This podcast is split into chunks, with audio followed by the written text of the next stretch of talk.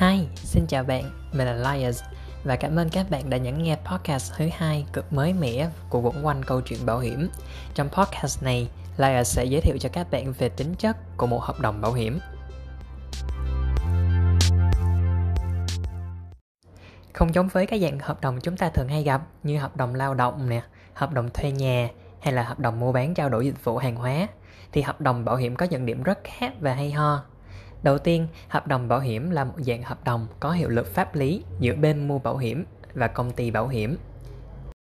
Với việc đồng ý tham gia bảo hiểm, bên mua bảo hiểm đồng ý sẽ thanh toán phí bảo hiểm và theo như hợp đồng, công ty bảo hiểm sẽ đồng ý cung cấp các quyền lợi bảo hiểm trong trường hợp nhận được phí đóng của khách hàng.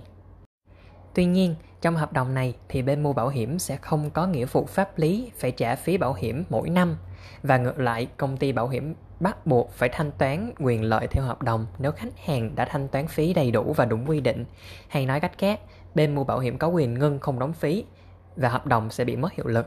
Còn nếu đóng phí, hợp đồng sẽ có hiệu lực và khi xảy ra sự kiện bảo hiểm thì công ty bắt buộc phải chi trả quyền lợi đó mà không thể từ chối.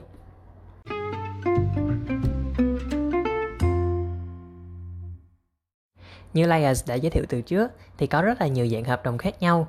Dạng hợp đồng điển hình mà chúng ta thường hay thấy là hợp đồng song phương và hợp đồng đơn phương. Tiếng Anh hay gọi là bilateral contracts and unilateral contracts. Xét trong khía cạnh bảo hiểm thì công ty bảo hiểm không thể bắt buộc khách hàng đóng phí bảo hiểm được. Nhưng khi mà khách hàng đã có thanh toán thì công ty bắt buộc phải chi trả quyền lợi. Trong trường hợp này, chỉ có một bên có nghĩa vụ pháp lý bắt buộc nên trong hợp đồng bảo hiểm thì đây sẽ là một dạng hợp đồng đơn phương. Dạng thứ hai mà Layers muốn đề cập tới là hợp đồng Commutative Contract và Aleatory Contract. Layers có Google thử hai cụm từ này thì được biết là hợp đồng ngang giá và hợp đồng may rủi. Trong hợp đồng ngang giá, hai bên sẽ trao đổi các loại dịch vụ và hàng hóa theo tính chất ngang giá trị. Còn trong hợp đồng may rủi, một bên sẽ có thể trao đổi giá trị cao hơn nhiều so với dịch vụ và hàng hóa của bên còn lại đã bỏ ra và xét theo một khía cạnh nhất định thì đương nhiên là sẽ có tuân theo một số điều kiện nhất định. Chẳng hạn như khi hợp đồng bảo hiểm bị mất hiệu lực trong một vài năm đầu, bên mua bảo hiểm có thể không hoặc là nhận được giá trị hoàn lại không lớn so với phí đã bỏ ra. Tuy nhiên, khi sự kiện bảo hiểm thỏa với các quy tắc và điều khoản của sản phẩm của hợp đồng thì số tiền chi trả cho quyền lợi sẽ lớn hơn rất nhiều so với số phí khách hàng đã chi trả.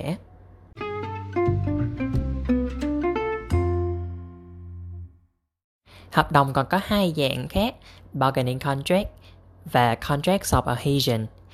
Layers cũng có thử Google hai cụm từ này thì trên mạng họ để là hợp đồng có thể thương lượng và hợp đồng được định sẵn.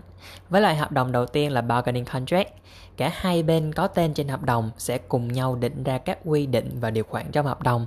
Còn khi bạn mua một hợp đồng bảo hiểm, công ty đã thiết lập sẵn các quy tắc và điều khoản. Nếu bạn đồng ý thì bạn xác nhận tham gia hợp đồng còn nếu không thì bạn có quyền từ chối và không tham gia nữa. Hay nói cách khác, bên mua bảo hiểm sẽ không thể thương lượng được các quy tắc và điều khoản trong hợp đồng. Bởi vậy, hợp đồng bảo hiểm sẽ là một dạng hợp đồng được định sẵn, contract of adhesion, cũng vì đã được định sẵn.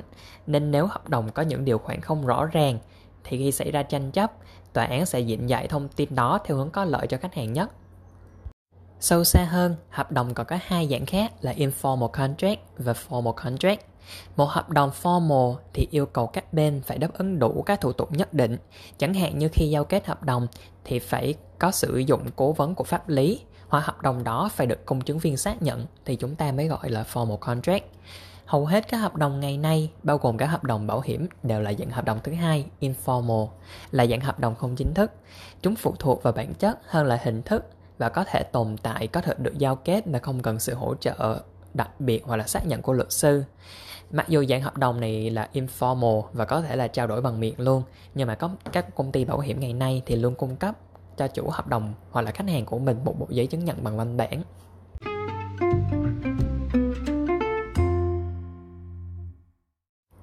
Chung quy lại thì chúng ta có thể kết luận được là một hợp đồng bảo hiểm sẽ là các dạng hợp đồng như unilateral contract là hợp đồng đơn phương nè là aleatory contract là hợp đồng may rủi nè, là contract of adhesion nè, hợp đồng được định sẵn nè, và informal contract là hợp đồng không chính thức. Khi giao kết hợp đồng thì không cần phải sự hỗ trợ của pháp luật.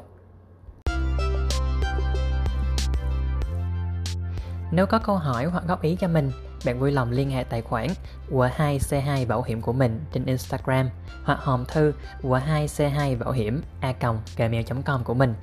Cảm ơn bạn nhé.